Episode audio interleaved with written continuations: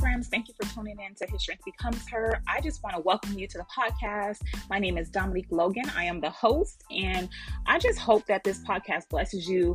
Um, it'll be a variety of things that you'll hear from me of what God is teaching me in my life, and hopes that you can apply it to your own. All right, stay tuned for the episode. Hey friends, welcome back to another episode of His Strength Becomes Her. It is your girl Dominique. And yes, I know last week I wasn't on here, but your girl is back this week and we just give props for when I do show up during this season of my life. Um, so many great things are happening and I can't wait to share them with you all. Um, but one thing last night when I was at Bible study that just really blessed me is um, Genesis 1 1 and 2 Genesis chapter 1, verse 1 and 2. And one thing my pastor emphasized is that God didn't speak what he saw, he spoke what he desired. So we know the earth, you know, it says the earth was like formless and void, nothing was there.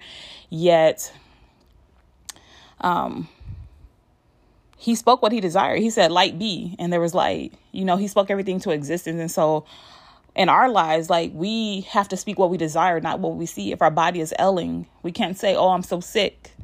We have to say, I'm healed by the stripes of Jesus. If our money isn't lined up with what we need, we have to say, you know, Jesus became poor so that I might become rich. And just as Jesus was in this earth, so am I. So we have to speak those things that we desire, not the things that um, we see, not the things that are happening in our lives.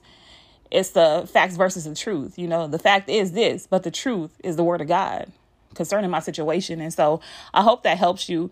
And I hope you just see the perspective because even myself, even with myself, I remember I text my pastor. I was like, I'm not going to be able to make it to church one of these nights. Um, because, you know, I'm, I'm dealing with some stuff, but I don't get sick. Even though my body was feeling very sick, I told him I don't get sick.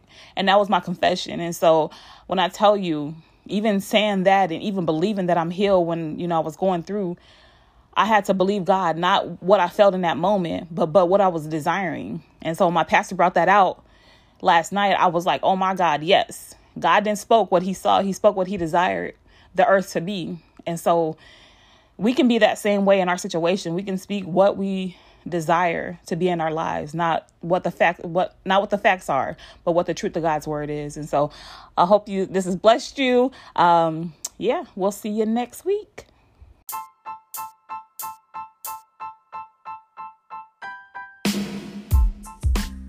Yo, I hope this episode blessed you. If so, send it to someone and make sure that you rate and review the podcast. And we'll see you next week.